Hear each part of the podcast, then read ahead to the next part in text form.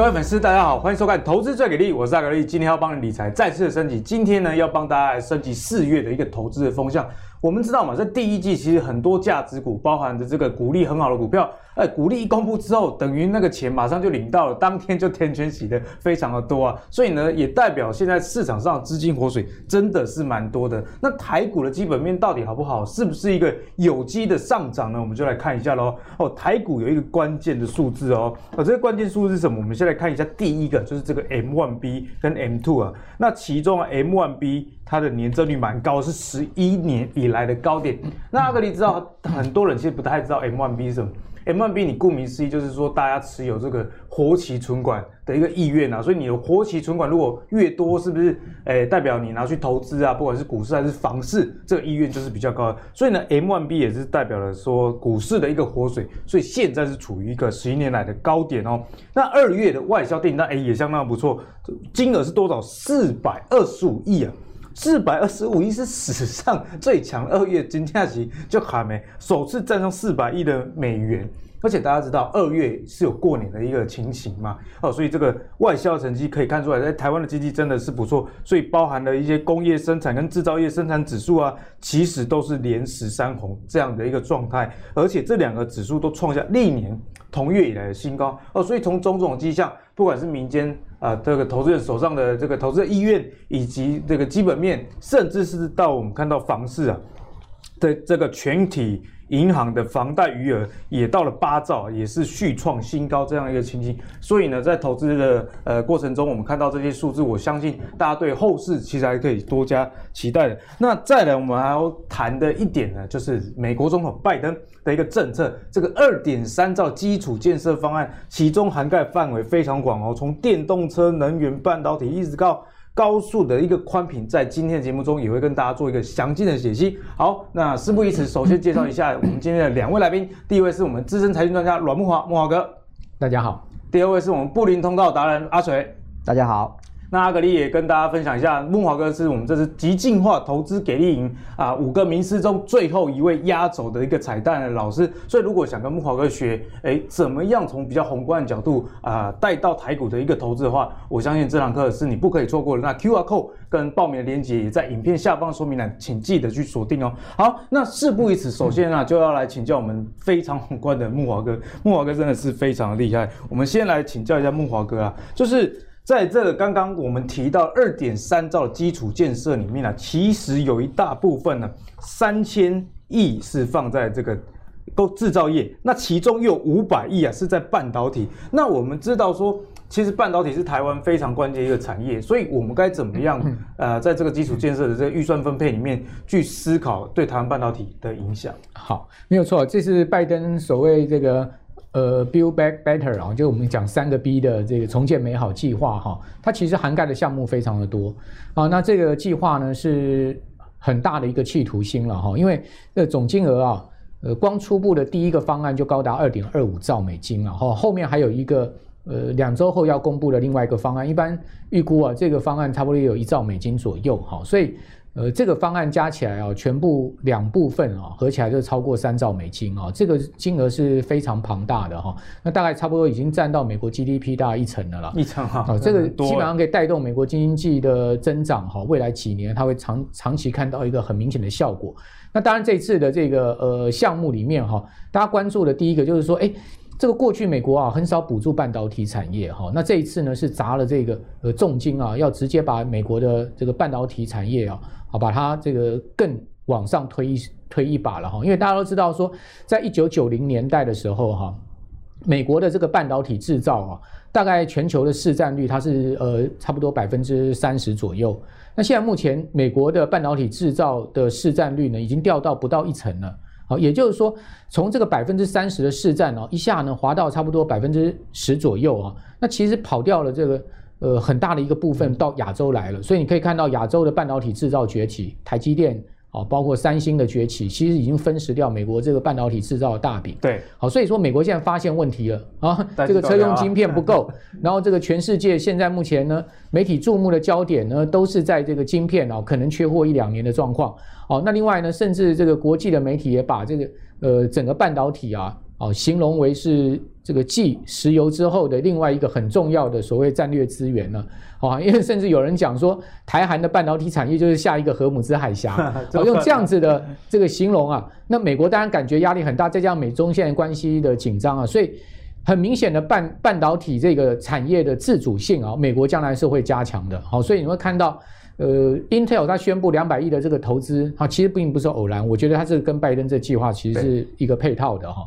那另外你也看到 Global Foundry 哈，它现在目前是美国最大的这个半导体代工业者，哦，那它是最大，但它全球市占也就七趴而已，七 percent，啊，就七 percent。所以说，呃，Global Foundry 也宣布要投资十四亿美金啊，在这个新加坡、美国跟韩国啊，这个增加它的产能，然后就它的半导体厂要增加产能。好，那这一下。那当然，大家就会关注说，哎，那这整个半导体的设备，哦，一定会是未来这个呃最受惠的产业嘛？因为不管是哪一家要做，总是要去买设备。对，那台积电也许将来会有这个比较大的压力了哈，因为增加产能势必就会这个排挤到台积电啊这个接单，这是肯定的。不过，我们看到这个就算是 Intel 的速度非常的快，它也要二零二四年才能投产啊，是三年以后。呃，三年后，对，所以说我个人是比较担心三年后之后的这个产能过剩的问题。不过我们现在。现在还没有看到这么远哈。是，我们现在来看到就是说，现在目前最主要的商机就是说，这个呃半导体设备的部分哈，绝对会是未来啊这个最大的一个商机啊，资金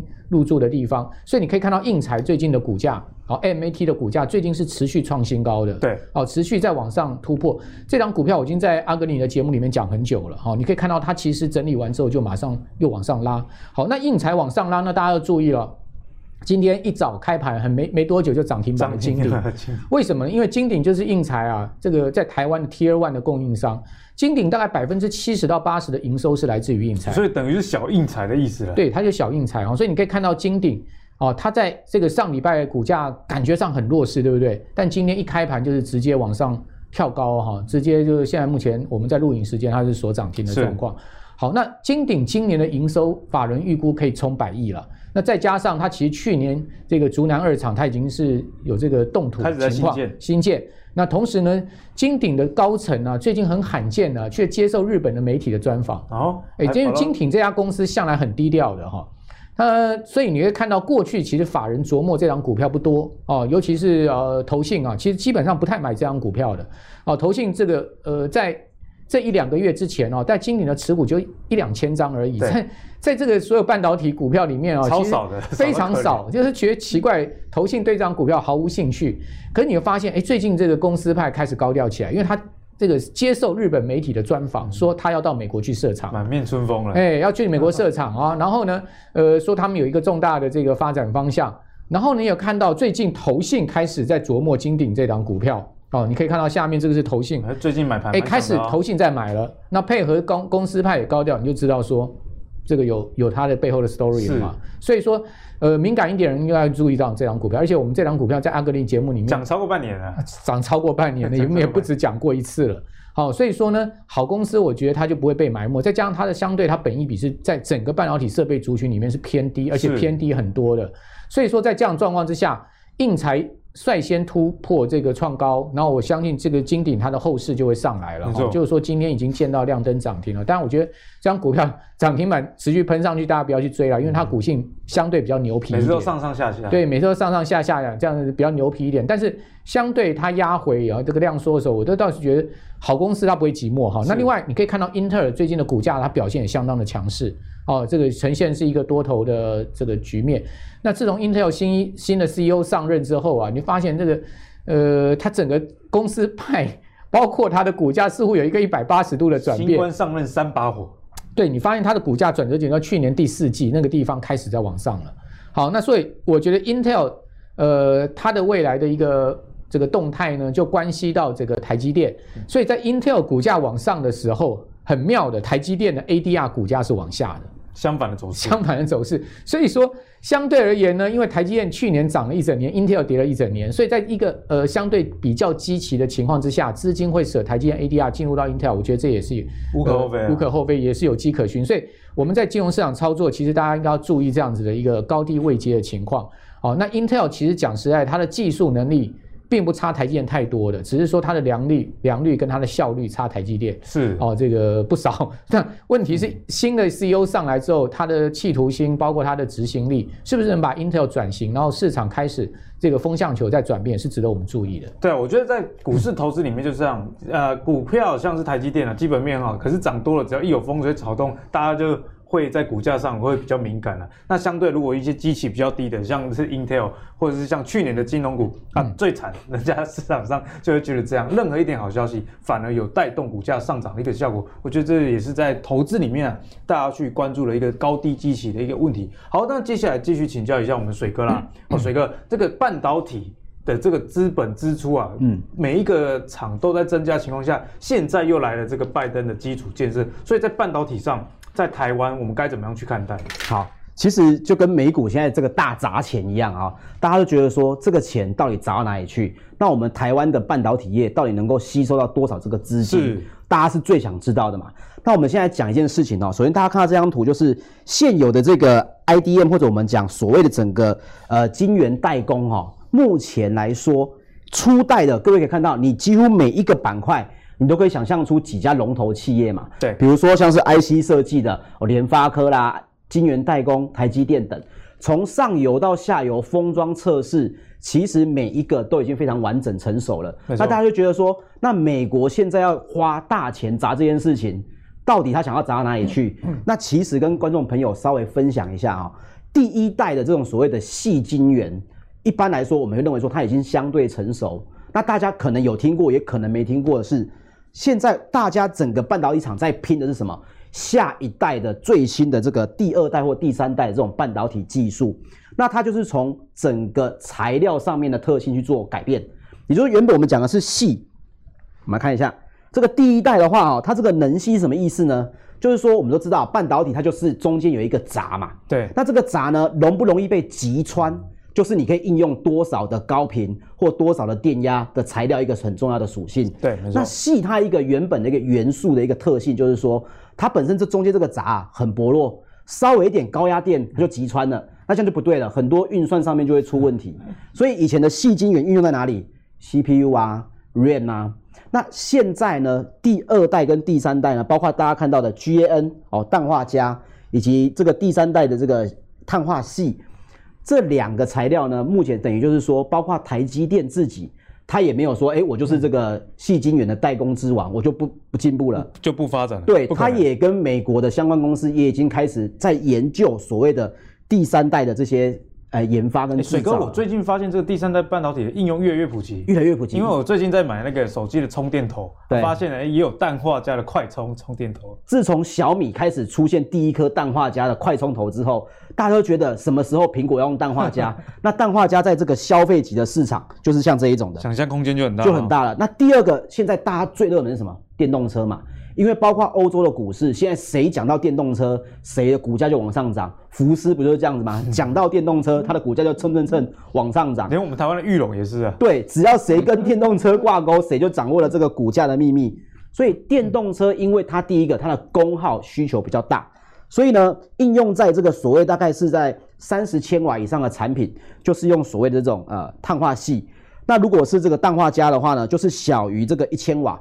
那如果你用伏特数来看的话，大概就是以六百伏做这个中间点，没错。也就是说，这两个第三代的材料应用，其实一个刚好在低压环境，一个在高压环境，那正好也是目前最流行的一个应用趋势。所以，台湾的半导体厂现在大家在讲的是说，美国总统拜登砸这么多钱没有关系，因为晶圆厂。过去十年关的也不少，嗯、大家觉得说你现在砸这个钱到底是为了什么？像我们联电也是最近才开始大赚啊。对啊，所以大家觉得说你现在才投入，你只靠一家 Intel 是不是太过危险？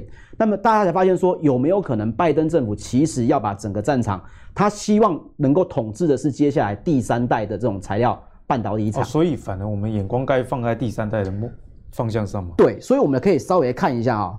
现有的这个半导体产业，既然第一代已经是算是过去式了，现在进行式，但是未来很快会变成过去式。那这个情况下呢，我们来看一下它整个的制造制造产业来说，台湾其实也有相关的这种代工厂，已经在做第三代的这个代工了。对，那我们来稍微看一下啊，台股跟美股有什么地方是可以我们注意的哈？首先是台股的这个生化家相关的这个企业呢，大概就是这几家。那当中以稳懋呢，它的占的这个整个代工的这个呃产能呢，大概有占到百分之七十六，太夸张了。所以如果是生化家相关的，大家就直接看稳懋这家公司。对，包括它最近一个新闻不是出来，才在南科又拿到一块地吗？就是为了要建厂这件事情。那大家就会注意到说，哎，那你稳懋到底本身对于生化家这一块代工，接下来你的整个优势能不能继续？是。可是我们还是要提醒大家一下啊，美股来势汹汹啊，这不得我们提到一家这个。叫做科瑞，这个台湾的这个台股的投资人可能相对陌生一点，嗯、但是我来讲一讲科瑞它的一个很厉害的情况。它原本做什么？做 LED 的。做 LED。那做 LED，大家觉得 LED 你做的也不错哦。它是当时候是全球算是前几大的做 LED 的公司。可是呢，在几年前，它忽然宣布，我要用很便宜的价格把我的 LED 的这个所有的相关的 BU 群呢。全部卖掉，全部卖，而且几百亿营收的生意，他只卖多少钱？卖三亿美金，只卖三亿美金，等于一年你可以赚几百亿的这个营收。可是你现在三亿美金就要卖掉，为什么？他说我们新的这个执行长出来说，我们要投入 SiC 的市场。虽然没拍坦，哥准备谈各卡喝谈，各喝各卡喝谈呢？他希望把产能、员工的这个力量放在所有上面。所以科瑞这一只股票呢，今年三月啊，就是大概在上个月，对，已经完成了这个整个 LED 的切割了。LED 已经现在不是他们的业务了。嗯、他说现在我就是做第三代半导体材料的了。砷化加专家。所以他在这个费半的涨幅呢，第一名我们都知道，去年就是这个 NVIDIA 嘛，因为这个区块链的问题，所以 NVIDIA 赚很多嘛，盆满钵满。第二名是谁？第二名就是他哦，科瑞。太夸张了。因为我们在研究台股，比较不知道美股居然有这样的一个现象。对，所以要小心这种美股的刺客啊。等于是说，他们专注的，其实在所谓的第三代材料当中，也有可能是拜登这一次他讲的其实蛮模糊的。对，他只讲了半导体的这个应用，但是他们最终会把眼光放在哪里？我觉得是可以从美股相关的股价去做探索的。是，对。哎，我觉得水哥讲的其实蛮有道理的，因为毕竟半导体从一代、二代到三代，如果现在才要投入的人，他去发展第一代干嘛？因为毕竟第一代就已经群雄割据，是。特别是我们台湾跟韩国，其实在整个呃系的这个半导体上。这市占率是非常非常高，所以第三代半导体，不论是美国，如果是有投资美股的，还是你是投资台股的投资人，这第三代半导体就是下一个你值得去关注的一个半导体族群啊。好，那接下来要跟大家聊的是，拜登刚刚啊，这个基础建设里面有一部分啊，而且是很大的一块哦，是在电动车上。所以接下来要请教慕驊哥，电动车这一块，我们该怎么看这个基础建设投入对后市？啊，一些相关公司影响。好，那这个拜登的重建美好计划哈，它在电动车的部分哈是直接要这个补助啊，哦四百八十亿美金哈。那另外呢，它在这个一千亿的这个所谓的宽频呃网络这个计划方案向下呢，它也要。这个塞进去所谓的五十万座的这个电动车的充电站啊，对，那到底是充电桩还是充电站？现在目前我们看到这个计划并没有说得很清楚。好，如果是这个充电站的话，那投资规模就更大了哈。好，那我们看到就是说。在拜登宣布这个计划的时候，美国股市上面哈相关的股票就率先有很明显的反应。比如说，你看到这档股票，它是借那个 SPAC 上市的哈，大家都知道，这个去年以来美国非常流行 SPAC 这个借壳上市哈，应该也不讲借壳上市，它应该就是讲说直接上市了哈。那你看到这档股票，这个代号是 CHPT 啊，就是 ChargePoint 这样这家公司的股价呢，其实它是出现。很大的这个最近这几天的一个涨幅，好，那它先前这个股价已经大涨一波之后呢，压回，好，现在开始又这个往上要走升的态势了哈。那这档股票就是美国这个所谓的电动车充电桩的这个很重要的一档指标股。好，那呃基本上电动车充电桩啊，它就是要用到我们刚刚讲的第三代半导体材料这个碳化系的部分。没错，因为不管电动车里面或者电动桩里面啊，它需要这种。所谓能耐高压，而且这个速度快的这种呃特殊的材料，好，所以你可以看到说，为什么像这个美国的 Cree，哦，就刚才谈到这 Cree 这家公司的股价，其实去年以来表现得相当亮眼，好，那最近虽有压回，但我觉得它后市还是看好了，好，那比如说像台湾的这个汉磊，好，你也可以看到相关它的这个姿态也很高了，哈，好，那呃在电动车充电桩的部分，哈，其实我觉得也不只是在美国的商机啊，包括台湾，我不晓得。呃，各位有没有发现哦？最近那个呃电动机车的充电站越来越多了。有时候在那个中油旁边呢，你也看到两三个这个充电桩在那边哈。其实这些这个呃渐渐普及之后呢，其实相对的这个用量就会越来越大。所以我觉得这个盘面上面最近大家要关注几档股票，比如说飞鸿，哦，它很明显的在转型往这一块去走，所以你看到它的股价最近走势也非常的强劲哈。上周五它也是。呃，直接又拉到涨停板的一个态势了哈。那另外做端子的建和兴，各位看到它的股价也是呈现一个很明显的这个多方的呃角度的在一个走势哈。还有呢，当然就是大家最清楚的就是说投入最深的哈，而且现在目前整个技术层次整合最完整的台达电。对哦，那台达电的这个股价呢，其实虽然说最近表现的比较温吞哈，是因为受到这个外资啊全职股这种压力所致了哈，但你会发现它其实。相对台积电，哎，感觉起来它其实还是在贴在季线之上的一个走势哈。是，所以说我觉得，呃，电动车的整个商机啊，是我觉得未来一个很重要的这个大家投资跟瞄准的方向。那因为要有电动车之前，你一定要先把这些基础建设建置好，没错，大家对于买车的意愿才会更高，不然会有里程焦虑嘛。你想想看，以现在目前来讲，这个台湾市占最高的就是特斯拉，哦，对，特斯拉。大概在台湾的市占是高达九成多嘛，哦，其他各品牌的电动车其实相对这个呃数量就很少哈。那为什么其他品牌电动车数量很少？是因为它不具备所谓的快充站。好，那特斯拉至少在呃全台湾它的这个充电站、快充站，它的布局是比较完整的哈。那另外台湾现在目前我们整个电动车的这个呃快充系统，其实规格也很多啦。哦，比如说有特斯拉系，哦，有这个欧美系，哦，还有这个呃。这个大陆系各种系，所以说搞得这个车主啊，他无所适从。所以在这样状况之下，为什么电呃特斯拉的这个强者很强，就是车子啊就卖的这么好？这个呃相对独占鳌头，最主要原因也是因为它在整个充电系统上面布局的比较完整。好，比如说你你家里要。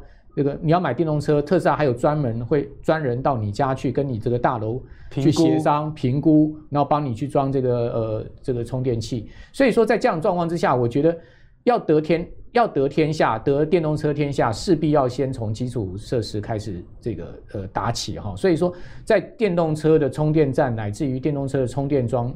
这个商机，我认为会是第一波电动车最主要的商机。所以，如果各位想要掌握这一波商机的话，你瞄准电动车，你还不如先瞄准电动车。先找这个基础建设相关的。对，你还不如先瞄准基础建设、充电桩、充电站相关的这个标的，你去研究它。我觉得可能它会比你这个就是整个电动车的这个商机，尤其是整车的商机更早爆发。因为呢，在产业的逻辑，特别是之前在五 G，其实也是类似这样逻辑嘛。你五 G 手机啊、要大卖之前，势必要先把这个基地台都盖好。所以在电动车，你想要啊、投资这个方向，你想要看到电动车大卖之前，我觉得这个基础建设，就像刚刚莫哥跟大家分享了，其实是该优先关注的一个呃的上上游的一个部分。好，那接下来我们要谈的最后一个。这就是这个这个这个基础建设的部分，因为大家知道，其实美国地大物博，很多的什么机场啊、桥啊、什么公路啊，其实都是需要去修理，甚至是新增这样的一个状况。所以接下来就来先请教一下，呃，我们的水哥，好，水哥，我们该怎么样看这个基础建设这一块？OK，其实我们先看到这个拜登的这个美国总统拜登的这个计划案哈，首先我们必须帮拜登说个话。谁说他脑筋不清楚？他非常清楚到。有吗？是谁说他脑筋不清楚？一些一些新闻总会觉得说啊，他年纪老啦什么的。可是我觉得以看到他这个两兆花钱的方式，其实非常的全面，也非常的整面都有覆盖到所谓的基础啊。因为你的基础打得好，包括高速公路，我们可以看到啊，这从这个美国的白宫，我们直接英文翻中文给大家看哦。这个拜登总统他的计划将要什么呢？第一个就是修高速公路，刚刚。阿格力兄讲的，为什么呢？因为美国的高速公路真的，你开过一次，你发现真的有够烂。好，所以高速公路还有这个桥梁，还包括港口、机场、运输中心，这个地方是他第一个列在第一项，代表什么？这也是他最看重的一个基础设施当中，你必须要先发展起来的。你要有更大的港口，你才有可能去做一个船舶的一个转运中心。你要一个好的高速公路，你的运输、你的陆运才有可能是流畅的。包括第二项哦，为所有的美国人呢重建这个清洁的饮用水。为什么美国的水是不能生喝，而且完全不建议加热的？为什么？因为里面可能有铅，那铅喝多就铅中毒，人就出大事啊、哦！再来第三个就是呢，希望能够对房屋、商业建筑还有这个进行这个现代化的改造啊、哦，这当然也是它其中一个政策之一啦。我们可以看到，接下来还有包括像是什么呢？振兴制造业哦，确保产品在美国制造，并且投资创新。这句话好像听起来有点耳熟，前一位总统好像也讲过类似的话嘛。那么我们大家来帮大家分析一下，分析一下哈，到底整个这个美国总统拜登他的计划案呢，我们把它分为几大类哈。第一个，它主要目标，我们先说到这个高速公路跟桥梁的部分。比较有可能会受益的呢，第一当然就是美国自己的水泥跟它的重机械工程，还有钢铁类股。对，钢铁。那大家就开始开始想象了，哎，钢铁类股，那目前全世界需求最大的不就是中国吗？全世界百分之七十的铁矿砂要往中国大陆去运嘛，嗯、而且还是出产在澳洲，还不是美国当地。那么两国有没有为了铁矿砂这件事情还有可能再起争端？所以第一个啊，铁矿钢铁这件事情。大家就开始可以稍微注意一下，那么包括铁矿砂的运输，哪一个会是次要的呢？有可能受益的散装的货运船，因为我们都知道，货运货运分两种嘛，一个是货柜，一个是散装嘛。那大型而且大量的这一种，像是铁矿砂啦。就是以所谓的散装货运船，所以你不要买错。你看那个航运股，有些人跑去买散装货运，跑去买长龙；想买货运股，跑去买四维航，那两个就搞混了啊。所以，我们第一个先看到散装货运船，是我们想象当中这个东西本身就有可能会带来更多的需求的。对，尤其中国大陆的经济也在复苏，这边这两个的货运一定抢得越来越严重，所以货运的问题啊，不会是在今年就会结束。今年接下来应该还是有很大的一个话题可以关注的哦。那第二个，他谈到电网、电力的架设，我们都知道，美国的电网包括它的电力公司，除了私有化之外，第二其实它相对的脆弱。我们常常听到啊，有一个台风、飓风来了，美国哪一个市、哪一个州就大停电了。所以他拜登他很希望把这个痛苦解决掉。那么你的电网要架设要怎么办？备用电网。嗯可是备用电网它就是人力物力的问题，对，人力好解决，物呢，电网需求最大就是铜。那我们知道铜目前在这个整个原物料价格当中，也已经从去年一路涨到现在了，铜涨超多，都超超多的。我觉得说铜什么时候这么值钱呢？所以包括铜等原物料需求，未来还是一样，同样的东西产出有限，需求。两国都在增加，哪两国？美国跟中国是，所以这一块也是可以多加注意。最后，通讯网络这一块呢，他想到说要为美国人带来可靠的高速网络，尤其现在有百分之三十五的农村美国人基本上上网是很慢，甚至是没有网络。现在这样说起来，其实住在台湾还蛮幸福的。对，你去美国就知道那个上网有多痛苦了。所以大家都在想说，那网通设备大厂。美国掉下来一点渣渣，比如说 Cisco 掉下来一点渣渣，我们台湾的，比如说这个瑞昱有没有可能也因此受益？这大家可以关注一下。尤其像是车用通讯网络，现在大家也都在观察了哦。所以各位可以看到，这整个相关，你说我不玩美股，我只看台股，或者有些人说我不太玩台股，我都做中长期的投资怎么办呢？来跟大家分享一下。首先，各位可以去看几个哈，第一个像是钢铁类的 ETF，那你可以看到它这个。包括这个月的涨幅已经来到了八趴，年初至今三个月呢，四个月来讲也涨了二十四趴，好夸张哦，很多 ETF 就涨，它只是 ETF 而已哦。那第二个像是美国金属与矿业的 ETF 哦，也涨了三个三个多月，涨了有二十趴之多。那包括全球的原物料类股哦，也涨了有百分之七这么多。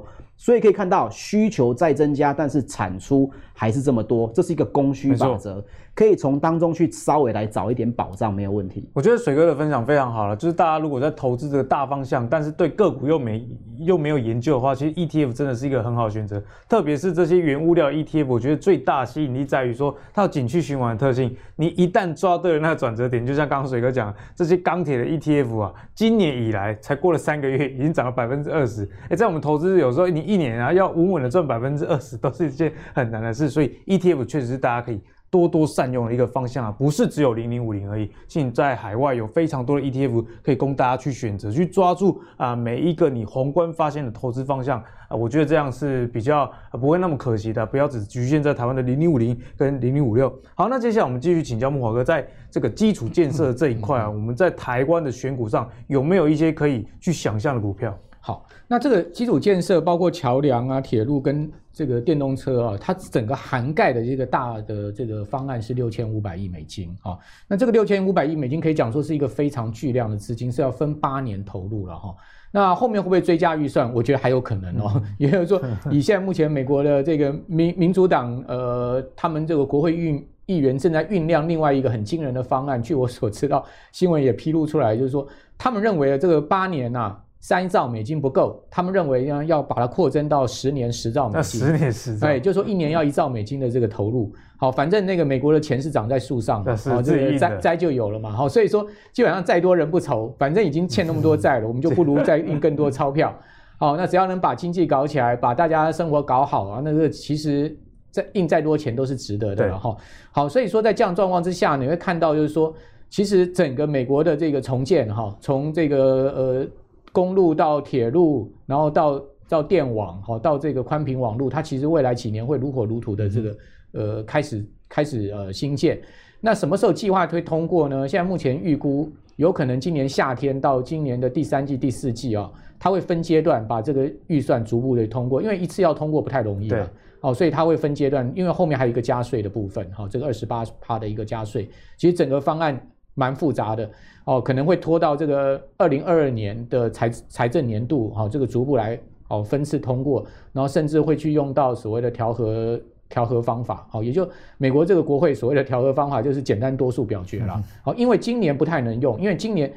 呃，他已经用过了，他一年就有一次的财政年度就有一次的机会，所以说呢，他如果要用简单多数五十比五十一参议院要过的话，他可能要用到这个明年度的这个呃调和的这个预调和的计划。对，哦，所以说呢，今年不能用，他可能还是要寻求共和党的支持。好，不管怎么讲。基本上有饼大家分，大家也都知道政治就这么回事，所以我认为终究这些方案是会过。那会过的话，当然有雨露均沾嘛，钱撒下去嘛，各个行业都会上来。所以可以看到，就是说最近美国的钢铁股表现的相当好。比如说，这是美国最大的钢厂纽克钢厂啊，纽克钢铁，代号 NUE 的哦，这档股票最近是持续在用喷的，在创高的一个角度在往上走。过去股性很温吞，最近马上完全改变股性哦，它是美国呃少数有赚钱的大。这个钢厂，因为大家都知道，过去美国长期钢铁厂都是亏损的，而且是亏损连连的。好，但是它是少数有赚钱，是美国北美最大的钢铁厂。哦，它的纽克钢铁。好，那呃，我记得我之前在很久很久前在阿格力节目里讲过美国钢铁这张股票，代号 X。那时候我讲大概才九块钱美金，现在已经二十几块美金。有，我很后悔没有买。好，那大家可以看到 CLF 就是克利夫兰资源。好，刚刚我们所讲的 XME 这档 ETF，基本上就是。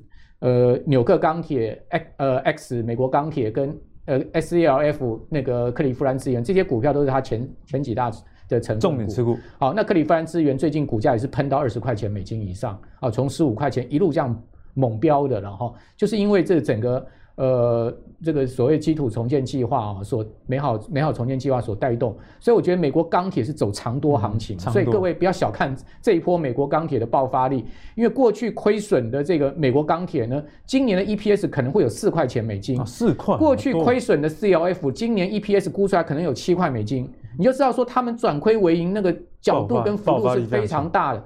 再加上 CLF 它不但是有这个呃钢钢钢铁厂，它同时呢。还还有铁矿砂，好，它是呃一贯化的龙头龙头厂，它是从最早铁矿砂，再加上 X 跟 CLF，他们都去购购并了这个美国其他的一个大钢厂，他们做一个很大的整并，哦，所以说呢，在这样的一个完整整并的情况之下，我觉得钢铁美国的钢铁业，我先讲美国的钢铁，我认为它是一个长多。美国的钢铁，哦，所以说你不要说啊，从九块钱涨到二十块，还会再涨吗？好，大家可以拭目以待，哦，就是说他们的长多行情。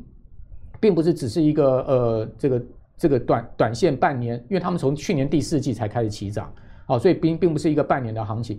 那同样的，各位可以看到，中国大陆是全世界最大的这个粗钢的生产国，哦，它也是全世界最大的这个钢铁的使用国。中国大陆一年的钢铁粗钢哦，就十万吨哦，十万十十呃是个十呃十亿吨，对不起，十亿吨啊，它一年的钢粗钢产量就十亿吨。哦，它的这个粗钢生产的这个省份总有四个，包括像唐山啊、山东这一带，好是呃其中一个。像唐山那边大概就差不多两亿吨。好，那你有没有发现最近中国大陆的这个钢坯已经传出来缺货，而且钢坯的价格，唐山现在目前的钢坯报价已经涨到历史天价了。从来没有这么贵过，历史新高。而而是从农历年后开始喷的，为什么？因为中国大陆现在要做碳中和，好，它要去减碳，所以说呢，它就开始继这个前一次二零一八年的所谓的供给面侧改革之后呢，这一次再推出了整个这个钢铁的减产，好，而且是要严厉执行的。哦，这过去你睁一只眼闭一只眼，那个钢铁厂啊，我命令下去你没执行算了。这次是真的要严厉执行。所以说，在这样的状况下，中国大陆整个现在目前的粗钢，估计今年的减产幅度会达到一将近一成，甚至八趴到一成左右，就少掉一亿吨。所以你说这样状况之下，整个钢铁行情不是只有美国好，整个亚洲的钢铁行情都要上来，因为基本上中国大陆现在因为铁铁矿砂太贵，哦，所以说它已经减减少进口铁矿砂。哦，铁矿砂进口对它来讲压力很大，所以说又一方面减少进口铁矿砂，一方面又要这个碳中和做这个呃所谓的这个呃减产的状况，那亚洲钢价一定上来嘛？亚洲钢价不可能下去。对，所以你看到中红最近这几天的表现是什么？为什么中红的股价这样涨？中红你看到它过去几年赚多少钱？今年预估法人预估中红 EPS 可能到两块到两块半到三块，那现在股价才多少？哦，所以你为什么看到像中钢股价上来之后它也没下去？哦，所以说我觉得钢铁它绝对不是一个这一次的钢铁的春天不是一个小行情。是，哦，大家可以用一个比较中多的甚至长多的心态去看这一次整个不管美国或是亚洲的钢铁行情的这个整个整个一个复苏，因为它是一个基本面的翻转。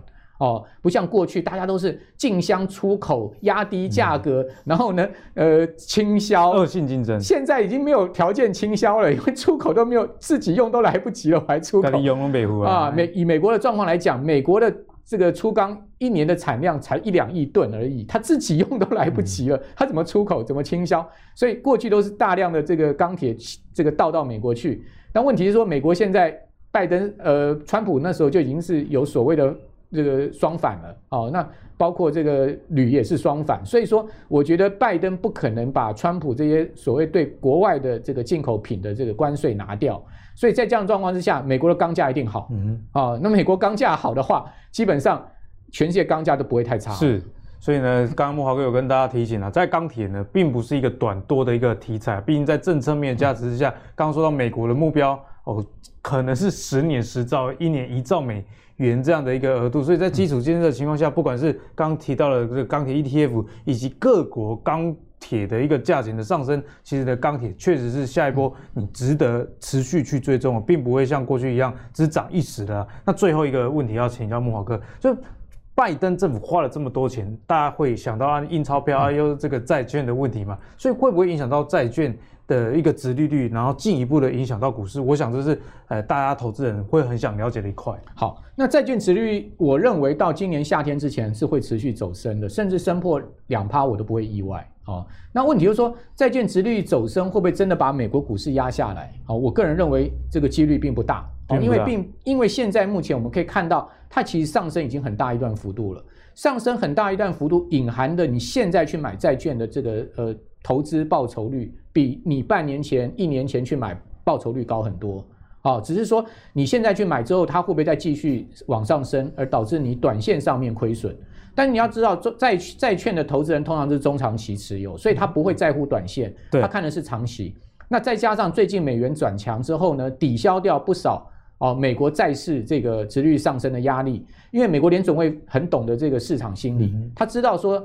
呃，只要债券殖率在走升的情况之下，美元绝对不能弱，哦，因为美元一弱就变成是双头夹攻，哦，那个抛售的压力会更大，所以它刻意使美元走强，去平衡掉债券殖利率相对走升的压力，好，所以说在这样状况下，你看美元指数已经来到九十三了，啊，为什么美元指数最近上来，台币在贬，好，新兴市场资金在撤出，这个就是一个所谓美国联准会过去一贯的这个技巧，是啊，或者说它的伎俩，不管怎么讲，其实明眼人都看穿的。那既然这样子的话，当大家的也都预估债券值率再高，也就是二点五啊，两趴到二点五的情况之下，再往上是买点还卖点呢？大家去思考。对，美元也也上来了，你再往两趴走就是买点啊，怎么会是卖点呢？当你去买债券，它长期值率又往下压，压回一趴的时候，你不是又赚了赚大钱吗？所以说，未来只要美元不落下去。债券殖利率再走升，我认为股债双涨的格局可能会持持续。股债双涨，对，可能会持续形成。那那乃至于就是说到今年下半年，美国十年期国债殖利率从两趴那个地方掉头往下的话，哇，那债券又变成债市又变成是一个多头环境了。好，所以说它就化解掉一一波通膨的危机。好，那通膨基本上伴随着原物料，它可能会变成是一个长期的现象。所以在这样状况之下，我们就要去掌握所谓相关的通膨概念股。所以你可以看到哈，纳查克指数最近转强，科技股转强，它已经稳住阵脚了。很明显，它稳住阵脚。这也就是说，为什么美美债十年期国债殖率并没有往下掉，还还在一点七以上，但是美国科技股已经不跌了，哦，甚至回到季线之上。那更何况。相关的通膨工业题材的这个板块的道琼指就已经创新高了，就是这样的一个情况。所以说，我觉得在现在目前我们投资的主轴，大家要把它拿捏好。主轴就是整个所谓的再通膨交易，好，这样的一个主轴，原物料以及那个呃基期比较低的股票的一个价值的回复。嗯、那伴随着就是说科技股修正完之后的一个呃区间行情。对，好，那这样子的一个主轴呢，应该会一直延续到今年的夏天。相信今天这一集呢，大家收获就是满满满啊！在这个拜登的二点三兆基础建设下，我们看到不管是半导体，今天的节目中告诉你啊，其实半导体你可以去关注一些设备厂哦，不管是这个 Intel 要盖厂，还是台积电，甚至三星，三者之间要做这个竞争的关系的话，设备厂。的投资势必是你不可以或缺的，因为他们毕竟扮演军火商的一个角色嘛。那如果在电充车的部分呢，你想要去投资，木华哥也跟你讲，关注上游这些基础建设，比方说充电站啊、充电桩这些的厂商呢，可能是你关注下游这些品牌厂还要先进一步去研究啊。毕竟如果没有基础建设，哪来后续这个商品的一个贩售呢？那最后在这个钢铁部分，因为基础建设不管是公路、桥、机场什么的，都需要用到钢铁。水哥跟你说可以用 ETF 去投资，那木华哥也跟你说，这个钢铁的走势啊，不会只有一时的，因为有政策的一个支持啦。好，那如果你喜欢阿格力的投资最给力的话，别忘了上 Facebook、YouTube 以及 Apple 的 Podcast 订阅，投资最给力。我们下期再见喽，拜拜。